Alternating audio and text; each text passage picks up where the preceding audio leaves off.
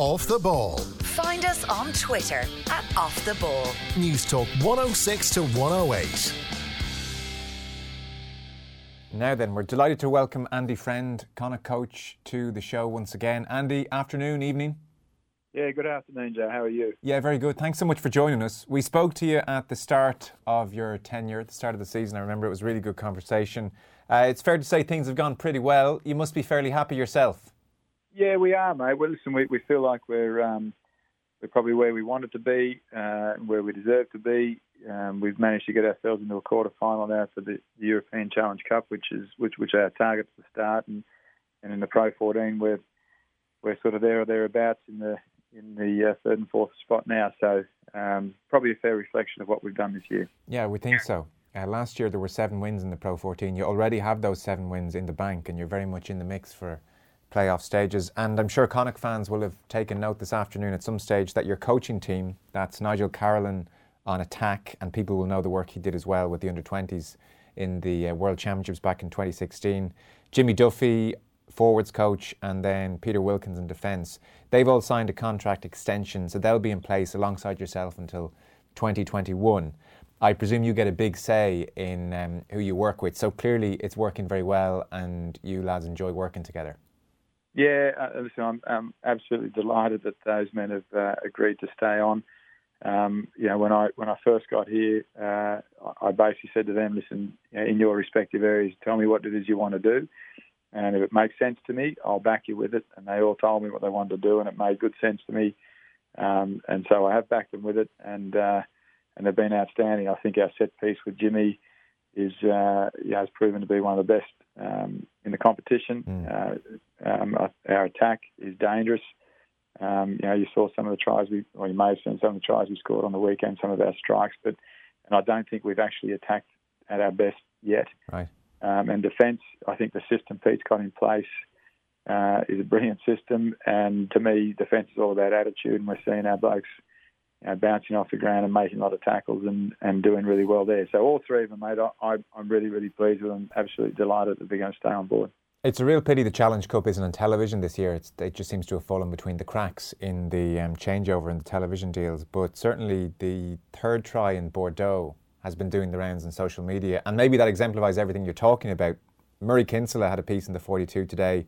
And um, regarding Jimmy Duffy's work, he was saying that Connacht have a 93% line-out success, which is the highest in the Pro 14. And yeah. three of the five tries against Bordeaux all came from a line out. And that was the case with the third try. And then we saw the strike moves you're talking about, Nigel Carolan. Uh, behind them. So I presume as a head coach, you're sitting up there in the coaching box looking at the two lads, giving them a nod, saying, okay, I like that.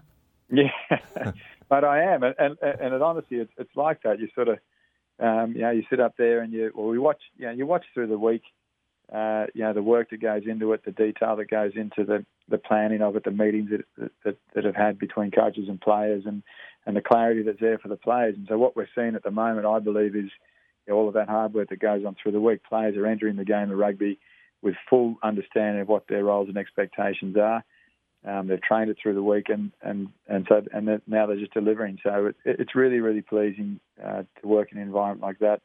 Me, clarity is everything, and, and we're certainly getting that from our coaches. You've been around the game a long time.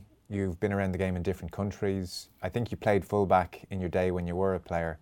Uh, you wouldn't be mm. um, the first or last um, back player to sit in here, and we've had you know world-renowned back players to sit in here and say they have very little idea what goes on amongst the forwards with the line out or with the scrum.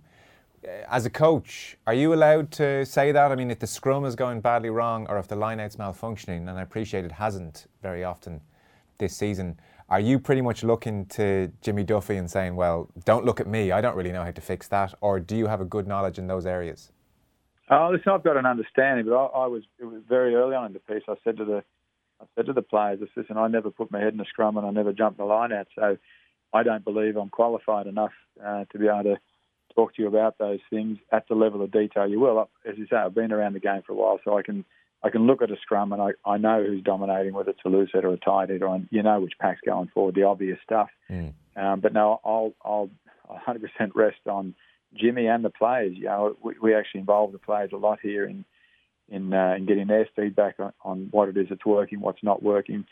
Um, I will say I've never worked in a team where where I'm more impressed with the detail that goes into some of our line out stuff and the and the uh, and the movement within our line out. I just think it's outstanding. So, um, but no, that's no, that's all Jimmy's doing and the players doing. And uh, yeah, if I was a forward, I'd hate an ex fullback to come in and tell me what was going on. Yeah, I appreciate that. It's very. It's, I mean, it's so different to so many sports. Like a football coach is generally across all areas of the pitch. It's a simpler game in some ways, or certainly the skill set is not so different across a football pitch. Whereas you have to come in and delegate and trust and find the right people. And for any rugby, um, for any coach, for any coaching career in rugby, a huge amount of their success and it, genuinely is reliant on the people they have around them. I mean, it, it really isn't just. Um, you know, paying lip service. Like if your if your scrum malfunctions, then Connacht are in big trouble, and you have very little control over that. Your your your your trust as a coach and your future as a coach really isn't those people. Yeah, it is. No, it is, and it's um, you know it, it's a big responsibility for those coaches. Uh, you know, and as you say, there's a lot of trust that goes into that. Um, but you know, the, to me, the thing that's impressed me with with um, with all of those three gentlemen there, it's it's their work ethic. Yeah. Um, you know, they work work their backsides off in, in getting the detail right. Um, their delivery of message is very very good. Uh, and for me, there's a there's a really good connection there with the players where um, you know the, the, there's good buy-in from the players. Uh, the players do have some input into it. Um, yeah, so and my job there is really just to try and keep those relationships bubbling along. Mm. I had the I had you know little little bits here and there with with different experiences that I've had um, whether it's defence or attack, not necessarily forward play, but ball carrying contact. Yeah, I'll have some input there, but uh, I think the positive rugby that you're seeing there at the moment is, is largely responsible, or the responsibility falls on uh, the coaches and, and then, then, the players. So yeah. Um, good spot. Yeah, no, it's it's. I mean, it's been really enjoyable to watch from afar. The Interpro games over Christmas were all on television. I mean, I don't know if you can feel good about losing two games, but um, they were really brilliant games to watch, and people got a real sense of what Connacht are about uh, this year. And the Irish squad then. So six players in the Irish squad.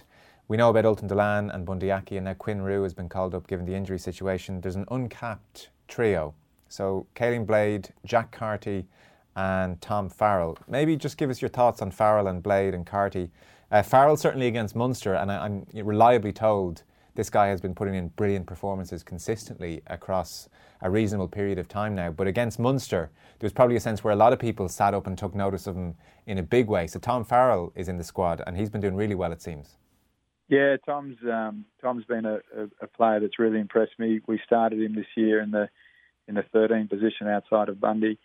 Uh, when we went to South Africa, we moved him into the 12 position because Kyle Godwin came in and played 13. So he, he's he's equally capable in both 12 and 13.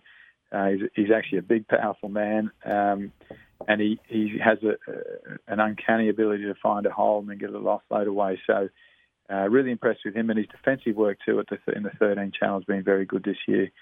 Uh, and actually, of, of, late, the last couple of games, he's, he's managed to introduce a bit of a kicking game too. So, yeah, there's a lot to his game, mate, um, and a lot to like about him. And, uh, and I wasn't surprised at all when I when I heard he got the call up. Yeah, it's not good news, I'm sure, when you get the phone call that Kieran Marmion has done his ankle in November and you'll be without him for several weeks. So, so I mean, like Caolin Blade, sometimes you need a bit of luck in life and you need a shot and you need a chance. And he's, he's got that with Connacht and now he's got that at international level. And suddenly I'd say he's looking around in the Algarve right now and pinching himself a little bit. Well, uh, yeah, I think I think at the start of the year people could probably uh, people would probably say that about him, but the way he's played this year and, and the way he's just stepped up to the plate um, for mine has been just phenomenal. Like, you know, we haven't really used a lot of Mame this year. He had the injury early on, yeah, um, and then he, he was away with with uh, with, with Ireland. Um, so Blady's virtually been our number one halfback all year. Um, yes, we did use use Mame when he first came back in, but I can tell you now, mate, uh, we haven't we haven't missed a beat there. And, and uh, again, Blady's um, call up there to the Irish squad to me was was very much deserved. And I think if he does get a chance, and who knows what's going to happen there, but if he does get a chance, he certainly won't let uh, let his country down. Yeah, and Jack Carty's just been a joy to watch. Really, I mean, Ross Byrne, I'm sure is is getting kind of would love to be there and has, has played very well. But Jack Carty has really been exceptional. Yeah, Jack's. Um, the, again, I hear a lot of stories around. Um, you know, Jack's previous performances. I haven't seen any of those. The only Jack Carty that I've seen is a is a highly uh, talented and skillful young man who, who backs himself. Uh, we back him to play, but he backs himself to play. Um, you know, he's got a great kicking game. Um, he, his goal goal kicking accuracy is very, very good. Uh, he, takes the ball to the line well, and he, he, plays smart options. And if you leave him alone, he'll dance through the line himself. Um, you know, his tackle entry work has been really good of late, and he's really, really starting to work on that part of his game. There's a lot to like about his game, and and again, I I wasn't surprised at all when I saw that. Mm. What's your relationship then with Joe Schmidt and David Nucifora? Do you talk to them on a weekly basis, more than that, less than that? Uh, just depends upon the time of the year, to be honest with you. Around this time of the year, when there's a lot of selection stuff going on, um, it'll be weekly. More so with Joe, um, as we know, Joe's an astute watcher of the game. He, he'll uh, he watches every game of football and has a view on it. Mm. Um, we'll often have a, a, decent chat on a Sunday. Um, yeah, he'll give me a call or I'll give him a call, just talking about things that have happened during the course of the game. Um, so yeah, a lot of conversations with Joe, which I think is really healthy. I think know, in order for um, for the national coach um, or for the national team to be at their best, there needs to be a relationship with the national coach and, and the mm. four provincial coaches. So uh, certainly from a Connacht point of view, I'm really comfortable with that and, and, and do enjoy his input as well. Yeah. Uh, with David, um, we don't have as many chats, uh, but I do know David from, from previous, um, and I, I, find him a uh, again a really knowledgeable man around the game of rugby, and I think, I think some of the work he's been doing here in Ireland is is uh, being rewarded in the way the provinces are going now and the way Ireland's going now. Yeah, well, I mean, things like Joey Carbery certainly uh, we've had to get used to them, but I think the decision, a decision like that, has been vindicated of late. With um, with Schmidt, would you pick his brain and say, well, where could we get better? You know, if you were to play against us, what would you do? And like, would he give that advice? Would you try and pick his brain in that respect, or do you try and draw a line on that stuff? Uh, it's not that I wouldn't. We haven't done that, but right. it's not that um, it, it's not through uh, not wanting to know at all we just tend to, again, when we're talking, it, it tends to be, and that, you know, they tend to be 30 minute, 40 minute conversations anyway. Right. And I know he's a busy man, so we, we're talking about players and we're talking about things that have happened in games. Um, every now and then, yeah, we'll we'll we'll, we'll break into a, a conversation about yeah, this happened there, and what do you think about that? Uh, but it tends more to be around um, our players and, and what his thoughts are on the players and, and things that he'd be looking for out of the playing playing group. Mm. Um, how, in, with regard to the player welfare um, management, I'm sure like you'd love to play Bundee Aki in every game.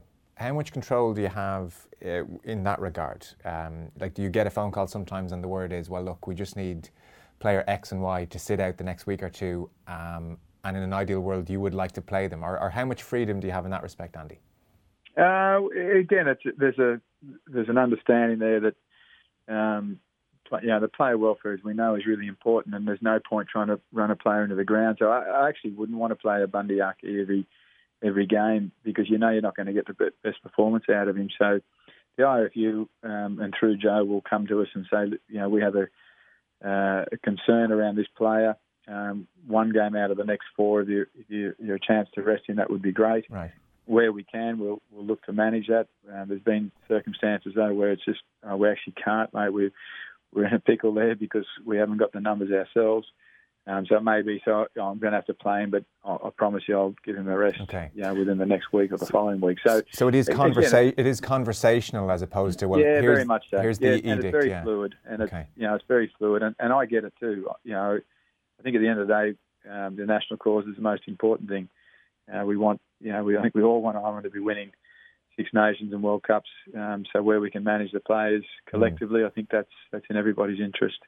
As for your own experience, finally in Galway, are you living in the city? Are you living nearby, or how have you settled in?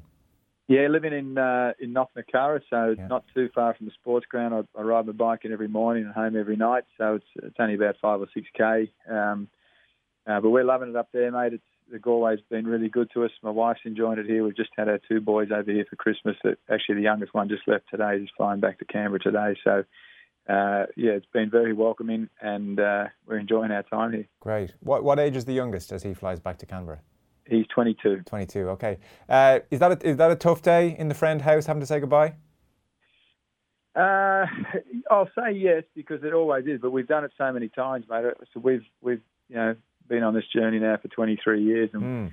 Uh, we've lived in 18 different homes. We've had the boys away from us for for a lot of years. They're in boarding school for a bit, and you know we've been in Japan and, and different places without them. Uh, you love seeing them, but they're their own men now, and and uh, just the, I suppose the way the world is at the moment with with the various types of communication, we can yeah. we can Skype video them or or uh, WhatsApp them, and and you normally you know it's it's never the same as being together, but so there's always a touch of sadness when they leave, but you know that they're, they're heading back to to family and friends and, and their own work and studies, and uh, you know, you've got to let them live their own life. So yeah, it, you'd, you'd love to have them around all the time, though, certainly.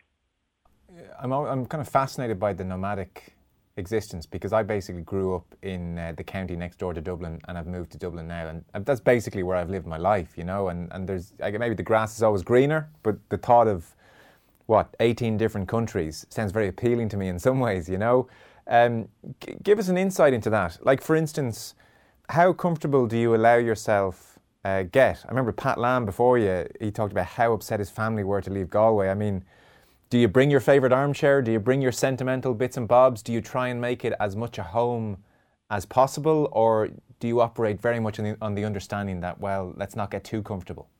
No, I never. We never operate on that. It, yeah, it's 18 different houses, not not countries. So I think Okay. Um, yeah, I've been working on tend tend to work a three year contract, mate. So it's but everywhere we go, we honestly we we, we move there as a as a family because mm. um, our home is our home there. We actually do have our own home back in Canberra now, which our two boys are about to go on, or one lives in it now, the other one's going to move back to it. But um, you know that that's our home when we're there in Australia, but this is our home when we're here in Galway, and I think that's really important. I don't think you can you can't have a footing in one house here, and, and but hoping that wishing you were somewhere else. So now when we move, we it's sort of boots and all. You move into it, um, but yeah, we are pretty good at. And I'm probably better than my wife, I will say, but um, sort of picking up and moving to the next spot, and that's just the nature of the, the business we're in. Uh, the good side of that is we've got friends all around the world, and um, a lot of you know a lot of acquaintances and, and people that uh, when we get the chance to drop into a country we've previously lived in or a suburb we've previously lived in, mm um, you know, there's always good people to meet and, and to catch up with. And uh, but it's just, it's just it, it's just our existence. We don't. Um, the other positive thing, we don't have a lot of clutter. And uh, no, we, we, tend to. Uh, I wouldn't think so. Yeah, we we tend to listen. Like everyone, you probably accumulate a few things, but um, know, if you're moving every every three years, you you tend to get rid of that, and uh, it's the it's the bare basics. Uh, do you find people are pretty much the same the world over? Oh, there's every there's in every country, uh, every culture has its uniqueness about it. Um, but yeah, I think everywhere you go, you're going to find good people, and, and I think you know most people in the world are good people.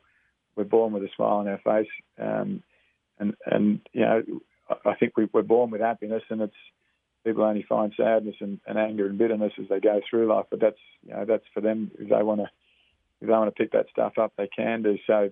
Um, you, I suppose you get all types, but listen, wherever we go, we, we tend to try and surround mm. ourselves with positive people. And I will say it's pretty easy here in Galway. We've got to, you know, people enjoy the things we enjoy doing. They enjoy their own time. They enjoy a bit of social life, life and uh, and they like each other's company. And you know, they're the things that, that we've always lived by. And uh, therefore, it's it's been a really enjoyable visit for us or, or stay for us at this point in time. There's a text in from Roger. He says, I know Andy's no stranger to clocking up the hours in the bike saddle, and we talked to you about that the last time you were on the air here. And Roger says he could do worse than cycle the Wild Atlantic Way if he's looking for a way to decompress. Have you been out and about the Wild Atlantic Way at all, or are you getting? Are you probably too busy? I've been too busy, but you know what? We got this break coming up. I was just saying to someone the other day. They said, "What are you going to do?" I said, "Well, my wife's now working, but uh, on the Monday in two weeks' time, I'm gonna I'm gonna jump on the bike and I'm gonna head head somewhere, and probably down the Wild Atlantic Way, to be honest with you. Yeah. And just go for two or three days. And uh, oh, nice. Um, where I stop, I don't know yet. Probably a little B and B somewhere, and um, then get up and go again the next day. So, it, listen, it, it's the way I do decompress, to be honest. Mm. Um, and it's I love it, and uh, it's something that I really, uh, you know, w- when I do have time, uh, and that's one of the things I love about just riding into and from work. It's um, you know, it's just 20 minutes on the bike where uh, you're not thinking too much and you, you sort of let the, the brain unwind and mm. um, you go again for the next one. And is that phone off, uh, no headphones in? Yeah, never, never, never ride with headphones in. Um, too dangerous, mate. And uh, yeah, I don't have the phone on. It's it's actually very pleasant not to be uh, not to be guided by that thing your whole life. So, and when I get home, I tend to turn the thing off. I'll, I'll turn it off at a certain time, normally about seven thirty at night. Um, that thing goes off, and just have your own time from then. Well, I wish I had your discipline. There are too many evenings where I'm sitting there in bed on the bloody thing. Um, there's uh, one last point in somebody watching on YouTube. Very impressed with Andy Friend. The players seem to have responded to his uh, influence. Player skills seem to have improved as well. He wonders what's this down to. What is um, finally, Andy? What like if you were to kind of boil down your key messages or your, your key habits that you've tried to get across at the club over the last couple of months? What what would they be? I think the main one is um, we focus on positives. Like everyone's good at something, and too many times I think as a as a coach, as a teacher, as a parent, uh, it's very easy to focus on what someone's not doing well. And if all you hound them on is the things that they're not doing well, um, you know, their own self-esteem and their own self-worth and value can drop. So, you know, right from the first day I got here, it was uh, my questions to the staff, my questions to the players was, what are you good at? And what what do you think you'd be world class at? And let's let's focus on that then. Let's really work hard. Now we're not going to shy away from the things you can't do, mm. but rather than focus on those things, let's focus on what you're good at and make you better at that. And then we'll pick one thing that we think we can work on. We think will make you a better coach, nutritionist, footballer, whatever it is, and we'll try and work on that with you. So to me, it's all about giving people confidence and just adjusting the way they think. You know, if, if you think you're you're good at something, you'll tend to be good. If you think you're bad at something, you'll tend to be bad. So I actually think it's it's as simple as that, but I'm not sure how many people do that. Listen, interesting. Um, just like the last time, real pleasure talking to you. Things are going very well. Delighted to see it. I think everybody uh, across Ireland has a real soft spot for Connacht and wants to see them do well. So um, keep it going. Best of luck over the next couple of weeks and enjoy that cycle in the next two weeks as well. Good on you, Joe. Appreciate that. Off the ball. Find us on Twitter at Off the Ball. Newstalk 106 to 108.